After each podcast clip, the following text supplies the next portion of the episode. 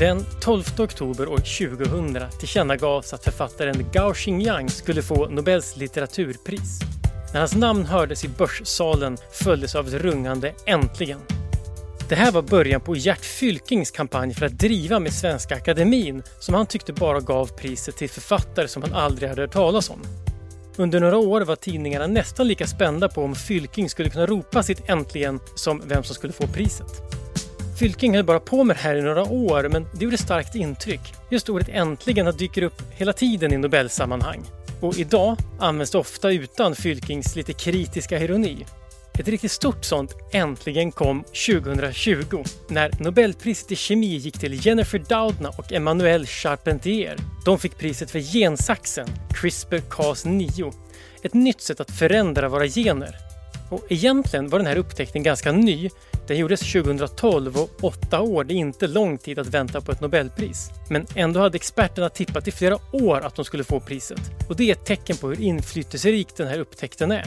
Många menar att gensaxen det är ett genombrott av samma storleksordning som kärnkraften och kanske också lika tveeggad som den. Du lyssnar på Idéer som förändrar världen, en podd från Nobelprismuseet där jag, Gustav Källstrand, vill ta reda på mer om idéerna och personerna bakom olika Nobelpris. Och med mig nu, på en brusig digital lina från Berkeley i USA, har jag nu med mig en av personerna bakom gensaxens upptäckt. Welcome to the podcast, Jennifer Doudna. It's a pleasure to be here. So, first of all, because this is a, a Nobel Prize podcast, I have to congratulate you to the prize. Was it expected? Oh, I don't think anyone could expect a Nobel Prize. uh, certainly not me. No, because people all over the world, I guess, were, were actually waiting for this. It was quite high up in the betting pages for, for this year's prize, but it's quite a fast Nobel Prize as far as these things go.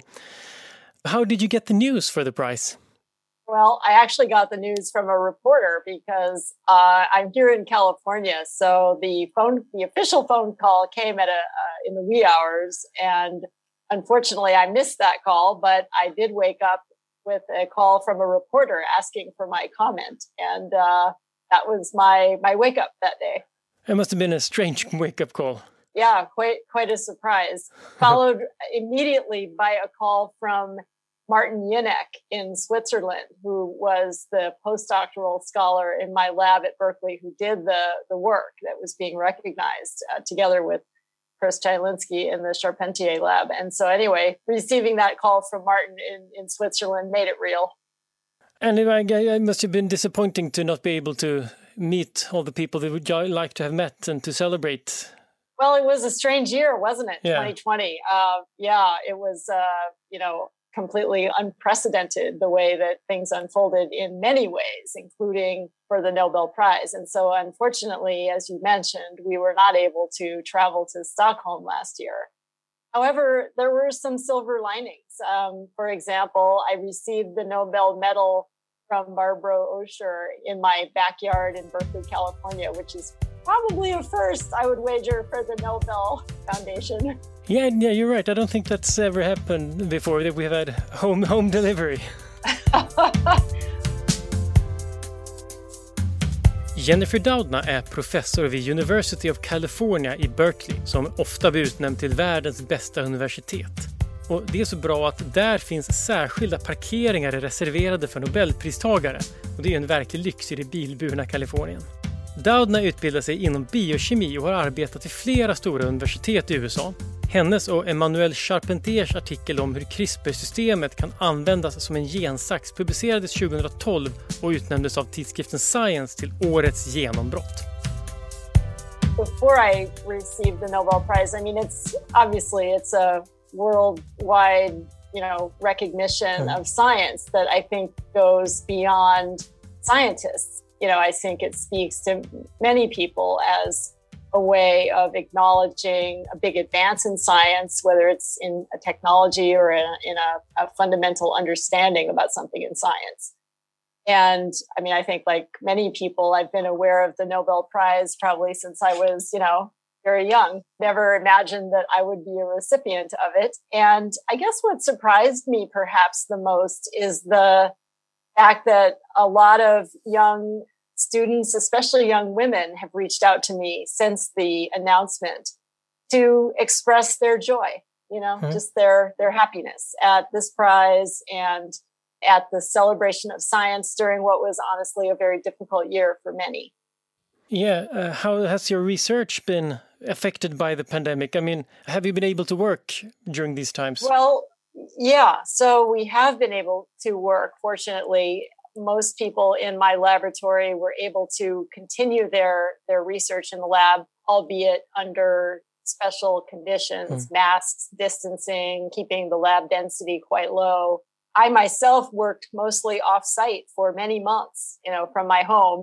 And fortunately, we have Zoom, we have Slack, we have texting, we have hmm. email. yeah, yeah, sure. we have lots of uh, electronic communication now. So that was a real uh, help.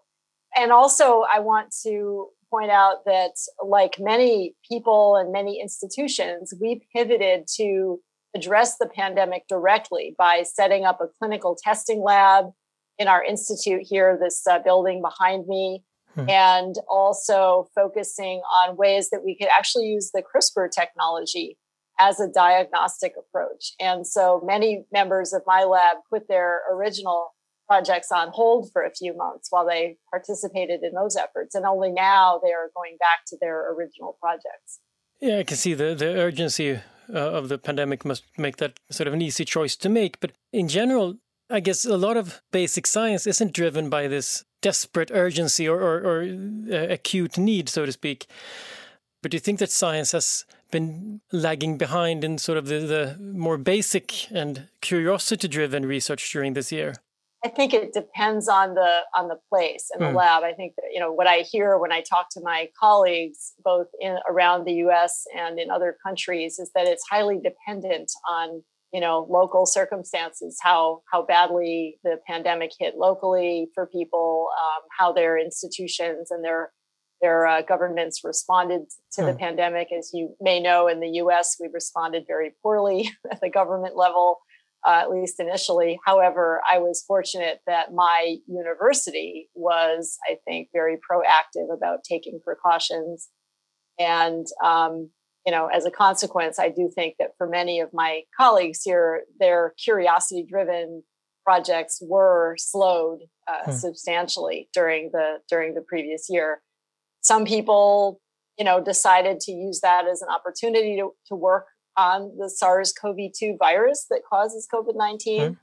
And others, uh, for whatever reason, either couldn't or maybe didn't didn't want to do that, and so they they basically had to put their projects on hold. So I think it, that you know overall there probably has been a slowdown over hmm. the last year in you know the kind of fundamental curiosity driven work, but uh, the flip side of that is that there's been a lot of attention paid to infectious disease, to controlling pandemics, to epidemiology, and lots of things that frankly probably need more attention. So, you know, there are trade offs, I guess.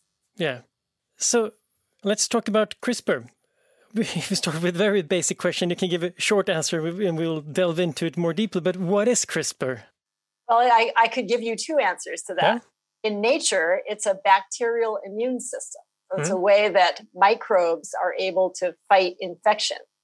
And what makes it particularly interesting is that it's an adaptive system. So it, uh, you know, rather than being uh, sort of a general, um, I guess, generic uh, kind of a, a pathway.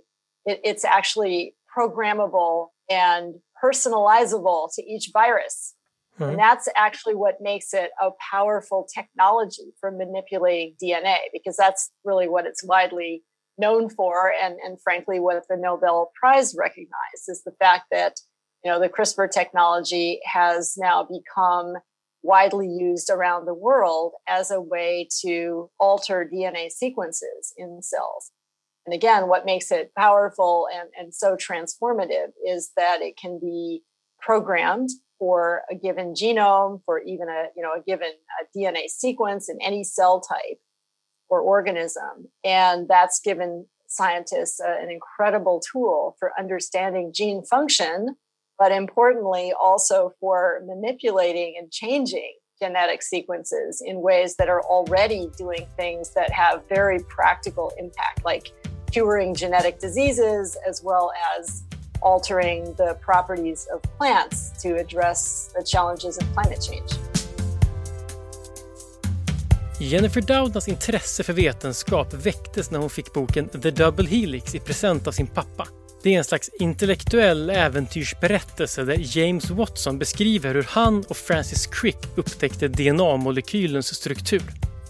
En viktig person i boken är Rosalind Franklin som gjorde de experiment som Watsons och Cricks upptäckte byggde på. Och att läsa om en kvinna inom forskningen inspirerade Doudna till att själv bli forskare.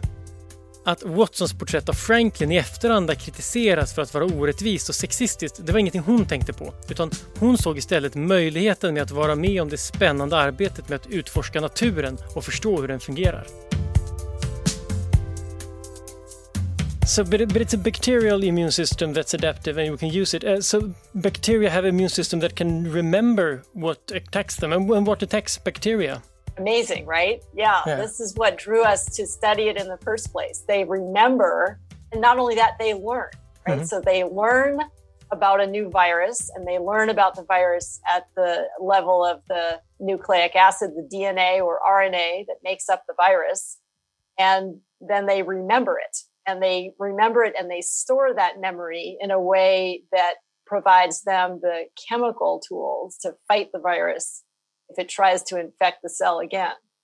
Hmm. So, how does that work? Well, it basically the CRISPR mechanism relies on creating a genetic record of infection. So, when a cell that has a CRISPR pathway gets infected by a virus, first thing that happens is that the cell grabs a little piece of the viral genetic material, for example, a piece of the viral DNA, and integrates it into the bacterial genome and not randomly, but in a special place called the CRISPR. Mm-hmm. And this is a series of repetitive DNA sequences that flank each newly integrated viral sequence. So it's kind of a almost you can matter, imagine sort of a checkerboard or sort of a 2D uh, alternating pattern of sequences. And that's actually how CRISPRs were first identified bioinformatically was by scientists who were sequencing bacterial genomes and noticed that many bacteria have these repetitive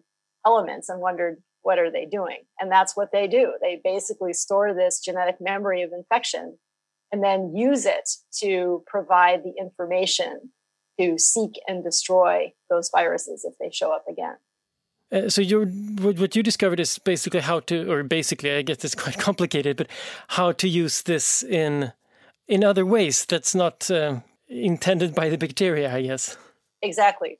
By understanding the, the chemistry of a particular protein known as CRISPR Cas9, mm-hmm. which is the system that Emmanuelle Charpentier and I studied yeah. together, we figured out that you could actually use that fundamental activity of CRISPR Cas9, which uh, it, it basically works like a pair of molecular scissors that cut DNA at precise positions programmed by molecules RNA that come from the CRISPR in, in bacteria. So by understanding how that worked, we realized that we could harness it as a tool for genetic manipulation by using its its fundamental chemical activities to allow other types of cells like plant or animal or human cells to respond to that cutting by altering the DNA sequence during the process of DNA repair it's so fascinating to to hear uh, when you tell this because very often when and uh, of course it's not but when you, very often when you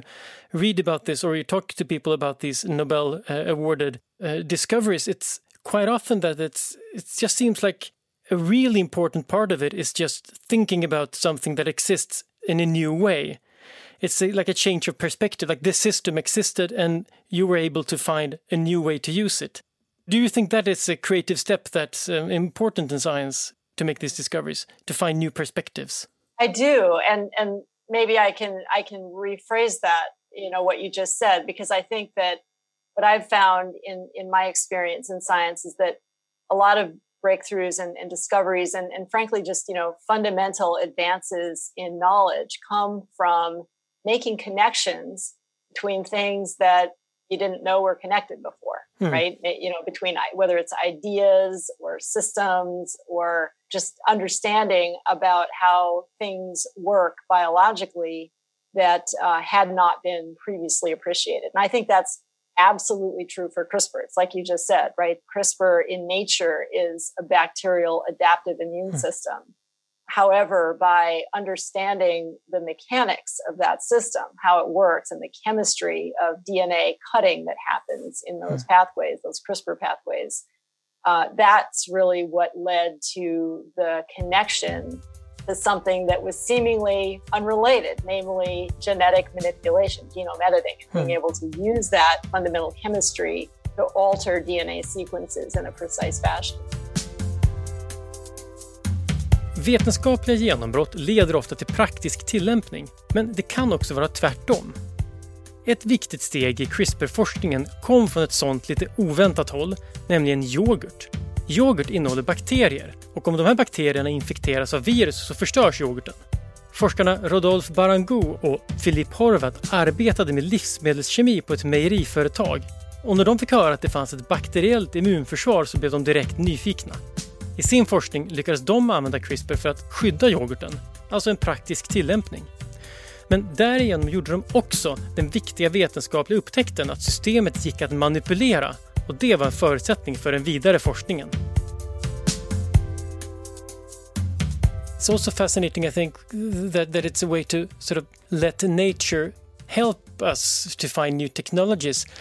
I mean, before we had CRISPR, there were people dreaming about these kinds of tools. Yeah, and I often think that, you know, before the fundamental research on CRISPR was done, I doubt anyone would have imagined, I certainly would not have imagined that such a thing existed naturally, um, hmm. because it's, it's just so, so extraordinary, you know, to think of this programmable pathway. And furthermore, I'm not sure one could have engineered such a thing from, you know, first principles, right? Because it just would be too hard. Yeah. Uh, but you know, evolution has had a long time to tinker, and so these uh, these CRISPR systems have evolved over you know eons in hmm. in mi- microbes, and um, and so by studying that biology, that's really kind of what opened the door to using it as a powerful technology, and that's a that's a, a theme that we see in other areas of science too. But I think it's a really interesting principle about kind of how fundamental discovery can often drive the development of technology and, and vice versa. Yeah, and that's also why I was interested in, about this um, basic and curiosity driven science because you didn't think that this would have existed in nature. So you weren't actively looking for a system like this in nature, but once you found it, you, you uh, saw that it could be used. Was it sort of a serendipitous discovery? Oh, I would say yes. Um, you know, certainly for, for the work that Emmanuelle and I did, but I think also for other people in the field. You know, there were, you know, a number of scientists who were mm-hmm. investigating this pathway for, for other reasons. For example, uh, scientists in the food industry who were interested in this CRISPR uh, system because it could help control infections in microbial cultures that are important in, in food production. So, um, you know, there were, there were a number of different angles and reasons why people were, were studying CRISPR in the beginning. And of course, not very many people were actually, right? Around the world, there were probably just a handful of labs that were even aware of these pathways. So it was, um, absolutely, you know, serendipity in a way to, to be, um, you know, kind of studying this, this quite obscure system and then to realize that it could be a transformative technology that everybody who does any kind of, you know, biological research would ultimately benefit from and want to use. Yeah, and well, of course, when, when you say serendipitous, when we, we talk about that, we don't mean just stumble upon it. Just to be clear, of course, you need hard work and uh, lots of knowledge uh, to be able to to explore these things. But but nevertheless, it's um, well, it's an interesting way how science works that way. When you talk to scientists, that it's usually you, you work hard and you prepare yourself and you find things where you sometimes least expect them. Absolutely. This is also a story of a collaboration. Right. Well, this collaboration started with uh, a meeting and a conversation where um, we, Emmanuelle Charpentier and I began discussing our respective interests and work on CRISPR biology. That time, and this was back in, in 2011, um, her lab had just discovered an interesting mechanism of CRISPR pathway operation in a bacterium that infects human beings, a bacterium called uh, Streptococcus pyogenes. And um, based on Emmanuelle's work, she recognized that there was a very interesting possibility that a fundamental aspect of that, that particular CRISPR system in Streptococcus pyogenes relied on DNA cutting by uh, an enzyme called Cas9. And uh, the question really was, you know, first of all, is that true? And secondly, if if it is, how does Cas9 do that? How does it how does it recognize and cut particular sequences of DNA?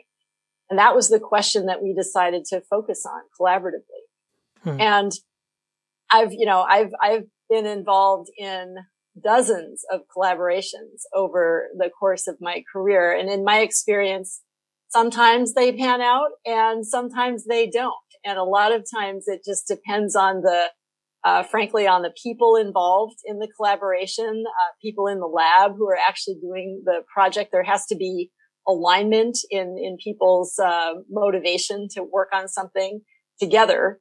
And in this particular case, um, all of those uh, elements came together. So it turned out that our lab members, Martin Jinek in my lab and Chris Chylinski in the Charpentier lab, really hit it off. They hadn't met in person initially, but they were communicating hmm. over, hmm. uh, you know, various apps like yeah. Skype in those days. Sounds kind of old fashioned now, but, um, yeah, we moved beyond and, Skype now. and, uh, so there was that. And they had a, an interesting cultural connection as well. They were mm-hmm. from a similar part of, of Europe and they spoke a similar dialect of Polish. Who knew? Oh, wow. And also there was, I, I think, a nice complementarity in expertise. Our lab had expertise in biochemistry, in mechanistic uh, structural biology, Emmanuelle's lab had expertise in working with bacteria like strep pyogenes and thinking about the kinds of uh, properties that these microbes have, including, you know, how they use CRISPR mm-hmm. systems. Mm-hmm. And so that, you know, that complementarity and expertise, I think came together beautifully to investigate the function of Cas9. And, and it was a, you know, one of the most exciting times in my scientific career, honestly, when we were working very intensely on this project together, even though the, we were thousands of miles apart. But the energy between, you know, the different members of the team was really tangible. Yeah, and I read um, your book and also read the Walter Isaacson biography. In, in, there it says that, that you were able to work because of the time difference you were able to work more or less around the clock right yeah a smart way to uh, be effective. Didn't plan that, but it was uh, highly effective, yes. CRISPR-systemet upptäcktes av den spanska forskaren Francisco Mojica på 1990-talet. Det var sedan Doudna och Charpentier som visade hur det kunde användas som ett verktyg. Idén var deras, men man kan säga att den också låg i luften. Samtidigt som de gjorde sina upptäckter fick den litauiske kemisten Virginijus Šiksnis liknande resultat. När han skickade dem till Doudna så insåg hon att han var nära att hinna publicera före hennes grupp, så de skyndade på processen med att få ut sin artikel. Hon har fått en del kritik för det, men det är ingenting ovanligt och Schicknis själv har varit tydlig med att han inte tycker att du gjorde någonting fel. I, I also know that, that you became interested in science, well, many reasons, but also one of the reasons were that you read uh, The Double Helix by James Watson. And uh, James Watson and Francis Crick I heard an interview with them where they were talking about how they were able to collaborate when they found the structure of DNA, and they said that they were able to be open uh, to each other. And one of them, I think it was Francis Crick, said that they were uh, honest to the point of being rude. But this, how do you build this kind of trust? Uh, I don't know if trust is the right word. I think it's a combination of trust and, um, you know, mutual um, excitement about mm. a project I certainly, from the very first time I met Emmanuelle, I, I, really, I was really drawn to her, her energy. You know, I liked the, her intensity. You know, I think she has an intensity about her that is really attractive to me because I, I can be a mm-hmm. very intense person as well. And so I, really uh, was uh, captivated by that. And um, you know, she's commented on this with respect to me, but I, I think we each had uh, a, a, mutual kind of admiration for the um, exoticness in a way of what we perceived in each other, right? So for me, it was, wow, here's this very beautiful Parisian woman who's making her way and, you know, started her lab in, in Sweden, kind of in the mm. very northern part of Sweden at Umeå University and uh, was doing really interesting kind of pioneering research there. I thought, boy, that's really great. I mean, kind of seemed really adventurous and, and, you know, kind of special. And I think for her, you know, what she has said to me is that she was uh, drawn to the fact that I was, you know, from California and, uh, you know, seemed kind of like this American, you know, kind of almost like a caricature maybe of, you know, kind of the American scientist in California living in Berkeley, um, you know, having, having access to both great students, but also living in a really incredible, interesting, um, place right near Silicon Valley, et cetera. So I think we were each captivated by, you know, what we perceived as the other's uh, kind of specialness. Yeah, so you, you, you made this discovery, and once it was published, it got a lot of attention because people realized the ways that it could be used. And I guess there are two ways. You mentioned already that there are lots of practical applications already on the way, and there may be more.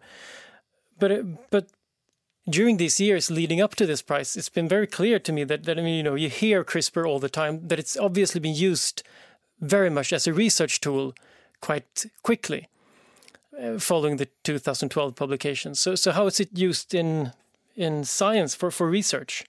Maybe it's a too broad of a question. No, no, it's, it's a good question. And I think it's a really important question because the use of CRISPR as a research tool, a research technology is, is the way that it took off initially. Hmm. It was a way that, that scientists could manipulate DNA in any cell or, or organism to study genetic function. And I, again, what's, you know, so interesting about CRISPR is that it's a, it's a highly adaptable tool as well. So it's not good for just one thing. It doesn't just cut DNA. It doesn't just allow, you know, uh, a single letter in the DNA code to be altered. It, it, it, it, you know, it can be used to silence genes, to activate genes, to edit individual uh, nucleotides in DNA, individual uh, letters in in the in the code, hmm. or to change a large sequence, insert a whole new segment of genetic material into a genome. So it's got many, many uses. So, you know, clever people quickly started adapting it for all kinds of um, individual research projects. And this has led to literally many thousands of publications now in the scientific literature that use this technology in all sorts of ways. And I love some of the, you know, some of the really creative things that people have done. For example, studying the genetics of butterfly wing patterns using CRISPR, you know, something wow. that was just not, not possible to do previously because butterflies were not a developed, a genetically kind of tractable organism for studying in the laboratory. But CRISPR makes that possible. And there's lots of other, other examples of this. So I think that, you know, for me, that's been one of the, really satisfying things about what's happened in the field over, you know, since, since the summer of 2012 is that there's really been that kind of adoption of the technology for fundamental uh, research of all kinds. And the research that that's going on right now is it more focused on finding more ways to use it as a tool, or even make it a better tool, or are there still things about the CRISPR system itself that we don't understand? I, I would say it's both, as well as a lot of really applied work. There's hmm. also, in addition to doing fundamental research, there are many, many labs, um, including our own, that are that are interested in seeing it applied to either cure genetic diseases or, um, or manipulate plants or soil microbes to have an impact that will be beneficial in dealing with climate change. Mm-hmm. Uh, those are things that we're working on, for example, at the Innovative Genomics uh, Institute that I lead in the Bay Area. So I, I, think I think we're just seeing the, that whole spectrum of you know continued development of the technology and finding you know new ways to manipulate uh, genes using variations on the CRISPR theme, finding new CRISPR-Cas enzymes, something that we're working on with Jillian Banfield at, at, at Berkeley. Mm-hmm. I think there's a lot of fundamental biology still to be uncovered about how these pathways operate in their native hosts. And then, of course, all of the uh, downstream applications of these tools. Right. So it's not that the CRISPR is a finished tool. This is just still developing. Yeah. Absolutely. Yeah. I think many of us feel that, yeah, we're still very much at the beginning and we can see a lot of potential for this tool to continue to, you know, get better and, and enable more and more types of genetic manipulation that will mm-hmm. be uh, useful in the future. Doudna doktorerade 1986 i biokemi vid Harvard och arbetade då med att utveckla verktyg för genredigering. Hennes handledare hette Jack Shostak och han var vid den här tiden ett ungt stjärnskott på Harvard. Så småningom kom han också att få medicinpriset 2009 för forskning om hur vår arvsmassa skyddas mot skador. Att en blivande nobelpristagare har haft en annan blivande nobelpristagare som handledare, det är ingenting ovanligt. Tvärtom är en av de saker som utmärker pristagare att de är skickliga på att hitta bra personer att samarbeta med. Hos Doudna syns det i att hon först doktorerade hos Shostak och sen på 1990-talet arbetade hos Thomas Stites som fick kemipriset för sin ribosomforskning 2009. One thing that I, I've uh, been thinking about is what are the boundaries? What can't we do? What kind of things that we talk about? You know, what's the limitations of the system? Yeah. Well, um, right now, at least in the field, I would say that one of the big challenges is how do we, how do we integrate or insert new genetic material into a genome?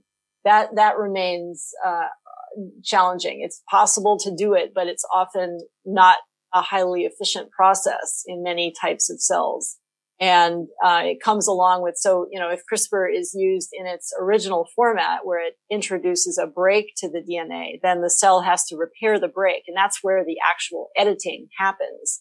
So one of the, you know, challenges in the field has been how do you control the type of editing that happens? And there are, you know, there are many ways to do that, but currently it remains difficult to have very high efficiency of insertion of a new segment of DNA during that repair process. So I think that's one thing that, um, you know, there's a lot of interest in in the field and a lot of work that's going on, but it's not yet a solved problem.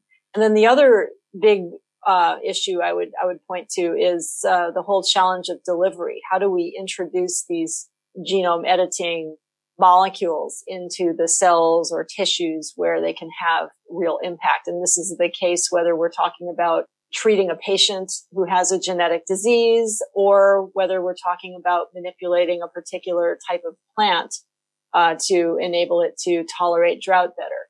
And so um, the the whole challenge of delivery, I think, remains uh, one that is front and center. It's kind of to me, in many ways, that is the gating development that needs to happen for CRISPR to become, you know, a truly uh, global sort of technology that is impacting many different areas. Is that it needs to be easier to deliver it into cells. So these are the things that, that sort of bottlenecks maybe for, for this really taking off. Yeah, I would say so. Absolutely. Hmm. Yeah. So let's talk about the, uh, sort of ethical considerations in this. I know that, that from an early stage you were quite uh, involved in this, these discussions. So I guess my first question is um, why do you think that it's an, important for you as, of course, the discoverer of the system or, or, how it works, but also as a scientist in general to be involved in this ethical discussion? Um, well, like any powerful technology, CRISPR comes along with various risks and it has the potential to cause great harm if, if misused. And I think that, you know, the, that it's essential that scientists who are working in this field, especially for me, you know, being involved in the, at the very beginning of the field, I think, mm-hmm. you know, I, have felt, I guess, in, in a way, a personal and professional responsibility to be involved in the conversation around ethics and ethical mm-hmm. use. that's not to say that I'm comfortable with it necessarily. um, and I've had to learn a lot because, you know, I, I felt like when I, when this all started, I felt like I just don't know anything about this uh, whole area except what I, you know, feel in my gut. Right. And so I just had a, had a very deep sense that there were issues arising quickly that were beyond the, you know, even the awareness of governments or regulatory agencies in the beginning that were essential to uh, get out into the open, in particular mm-hmm. using CRISPR in the human germline to create heritable changes in, in people. Mm-hmm. And to use it environmentally to spread traits quickly through populations in a process known as a gene drive. So those two areas, I guess, in particular, I felt needed to be um, publicly, openly discussed mm-hmm. because of the potential risks involved. So my understanding is that you think that the role of scientists in this discussion is that you understand the risk and can inform people about the risk. It's not that you necessarily know what to do with this technology or what's right. That's, I guess, up to everyone. But the role of the scientists is that you have an informed view and you can. If you didn't inform people, we wouldn't know that this was going on. Well, and not only that, but I, I, would argue that, you know, scientists uniquely, at least in the beginning of a technology, mm-hmm. are uniquely aware of what's happening mm-hmm. and, and aware of the, the science behind it. So I, I guess I also frankly worried about, um, misconceptions about CRISPR. Mm-hmm. And um, having having people who are not knowledgeable um, put views out into the public domain that maybe would become widely adopted that were frankly not based in fact. And so I think, you know, it's essential that scientists be engaging publicly around, you know, the work they do, especially if it has uh, real societal impact. For that reason, they can uniquely provide the, you know, the data and the kind of the scientific basis for making decisions. Not to say, as you said, that not to say that we have necessarily answers uh, to the challenges, but we can explain the technology and what we see as the challenges uh, with it mm-hmm. that can then lead to public discussion. Mm-hmm. And I guess there are sort of two central questions or two perspectives on this. It's one thing is what do we think is ethical to do, and where should we draw the line? But I guess there's also a question of what's ethical not to do yeah, I think that's a great way to pose the question. There are, there are things that, you know, there, there may be, uh, eventually things where we say, well, it's unethical not to do this with CRISPR, given that we can do it and it's safe to do it and it has a positive impact on, you know, human, human life in mm. some way. Um, and one can imagine lots of examples of this, but, you know, I guess one that comes to mind because it's, it's, it's becoming quickly a reality is mm. that know, I think CRISPR will be a way that uh, we can cure genetic disease. And right now, this is being done in individuals. It's not being done for heritable, make heritable changes. It's being done in individuals. And one of the first examples where this is clearly, um, you know, technology is clearly advancing this way is for sickle cell disease, a, a very painful uh, mm-hmm. disease that affects about 100,000 people here in the United States and, and obviously uh, millions around the globe. And so you imagine a situation where you now have a technology that clearly works to effectively cure this disease. However, right now, at least the cost of that therapy is about $2 million US. Hmm. How do we ensure that eventually everyone who needs this technology can get access to it? That's a very difficult challenge, right? How do we yeah. reduce the cost, um, make it affordable, make it widely accessible? So that's one element, I would say, of kind of the ethics of CRISPR that doesn't come up as often, but I think is very, very important. You know, I, thinking about access to the technology. And again, that's one of the reasons we founded the Innovative Genomics mm-hmm. Institute in the Bay Area is to address that challenge and think about how we ensure access in the future. Um, but then there's the, you know, there's another um, angle on the ethical discussion, which is you know, suppose it became possible to change the DNA in human embryos to remove disease causing mutations. Suppose that became possible and, um, and safe to, to do that. Mm-hmm. Would it then become unethical not to do that, you know, in people that knew they had a genetic disease in their family that could be passed on to future generations. And that's a, you know, that's one of those, I don't know the answer right no, now, but I think we have to continue to evaluate that possibility as the technology continues to advance. Yeah. And I think the cost is a really, really interesting thing. We often talk about these philosophical or ethical questions, but we forget about the accessibility and the price that would have probably social consequences. Yeah, it's it is a big challenge, and I think um, if you look at other technologies and the way they've they've uh, advanced and and the way that costs have have dropped over time, I think we can expect that with CRISPR, certainly there will be a lowering of costs over time with scale. You know, as it becomes perhaps better, you know, easier to manufacture the editing molecules or the whatever the delivery vehicles are mm. for particular indications. I think that will obviously drive down costs at some level. And frankly, uh, back to an earlier point, you know, competition, right? In this case, like competition between companies mm. uh, will probably help drive down costs as well, because you know there are multiple groups now that are working on diseases like sickle cell, and you know, in the end, um, a, a cost-effective therapy will gain wider market share than something that is just too expensive for most people to afford. Yeah, is there a possibility that for CRISPR you might find some some sort of use for CRISPR that's sort of not life saving or life changing, but sort of banal, but that everyone would want to have it. And that would be a way to, like, home diagnostics for disease or something like that, that people want to buy.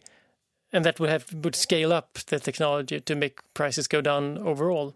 Yeah, I, have been thinking a lot about that, and I um, the short answer is I don't know, but I think it's possible. Um, and the diagnostics angle is is an interesting one because you're right that you know CRISPR could provide a pretty fast way to detect viruses or even other kinds of, of DNA and RNA molecules um, quickly and perhaps really inexpensively in a way that would be widely useful. And so if that comes to pass, I think you're right that that actually could be an interesting way that CRISPR becomes commoditized in a way, right? That it really hmm. becomes uh, widely useful. Everybody wants uh, to use it. And so it, uh, that in itself would drive down the cost. Very much the way we've seen in, in technologies like, uh, cell phones or, exactly. or, you know, laptop computers, right? There was a time, I mean, I'm old enough to remember when, you know, laptop computers didn't exist, right? Mm. Computers were kind of desktop or nothing.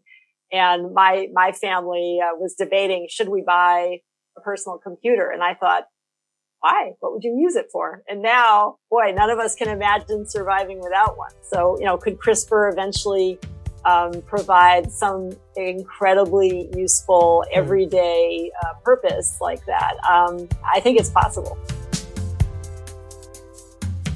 Efter att Doudna och Charpentier publicerat sin artikel om att CRISPR kunde användas för att redigera DNA så började forskare direkt fundera på om det också skulle gå att redigera mänskligt DNA. Det här var inte bara vetenskapligt viktigt utan också en kapplöpning mot att få ett patent på en sån teknik. En av de ledande forskarna här var Feng Shang vid MIT som tidigare hade samarbetat med Doudna. Han fick ett patent godkänt samtidigt som en patentansökan från Doudna fortfarande var under behandling. Det här har lett till en serie patentstrider där Feng Shang har fått patentet i USA men Doudna och Charpentier har patent i bland annat Storbritannien och Kina. De här striderna har varit komplicerade och bitvis bittra. Men när covid-19-pandemin bröt ut så sköt CRISPR-forskarna sina konflikter åt sidan och samarbetade för att bekämpa pandemin.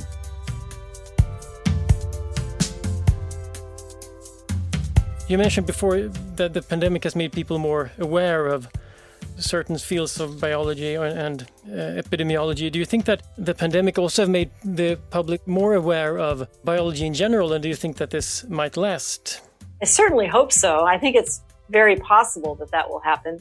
Many people have seen very personally over the last year the triumph of science. You know, the, the vaccines that have been developed so quickly, it's truly extraordinary. And it, it really speaks to the investment in fundamental research over the previous couple of decades that enabled that to happen as quickly as it did. That's a story that I need, I think needs to be told over and over so that people really you know, really take it to heart and appreciate the, the incredible, um, you know, success of science that didn't just, just happen by chance. You know, it really was a result of investment, a lot of it public investment in, in research over the last couple of decades.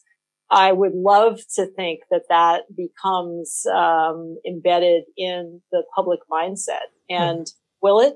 I don't. I don't know. I think a lot of it will come down to the kinds of uh, stories that are written by reporters, podcasts like this one getting out into the public domain. I think is very important. I think you know the fact that Walter Isaacson wrote a book about a fundamental scientific discovery process that led to a mm you know, a breakthrough uh, technology. I, I'm hopeful that that, you know, he's a great storyteller. I think, you know, that, that might uh, help kind of, you know, embed that whole concept into uh, the public domain, but we'll see. I, I'm, I'm cautiously optimistic. I'll put it that way. Yeah, and of course, it depends on people like you taking the time to do this, and we're really grateful that you did. So, thank you so much. Well, thank you for for doing this as well. It was a real pleasure to talk to you today. Idéer som förändrar världen är slut för den här gången. Den här podden görs av Nobelprismuseet. Vi finns på Stortorget i Gamla stan. Information om museets utställningar och öppettider finns på museets hemsida nobelprismuseum.se. Du kan förstås också följa oss på Facebook och Instagram. Vill man veta mer om Jennifer Doudnas genombrott kan man läsa hennes bok Sprickan i skapelsen där hon dels beskriver vägen till upptäckten och dels tar upp sitt arbete med att engagera forskare i den etiska diskussionen. Man kan också lyssna på ett tidigare poddavsnitt i den här serien där jag pratar med journalisten Toril Kornfeldt om genteknik i allmänhet och CRISPR i synnerhet. Och boken som vi pratar om i avsnittet heter Codebreaker och är en biografi över Doudna skriven av Walter Isaacson. Och vill du veta mer om Nobelpristagarna och deras arbete så gå gärna till Nobelprisets hemsida nobelprice.org. Och ett stort tack till Nibe Group, EF Education First Knut och Alice Wallenbergs stiftelse och familjen Erling Perssons stiftelse som möjliggör Nobelprismuseets verksamhet. Idéer som förändrar världen görs i samarbete med produktionsbolaget Filt, producent är Andreas Wiklund och jag heter Gustav Källstrand. Vi är snart tillbaka med nya intressanta samtal.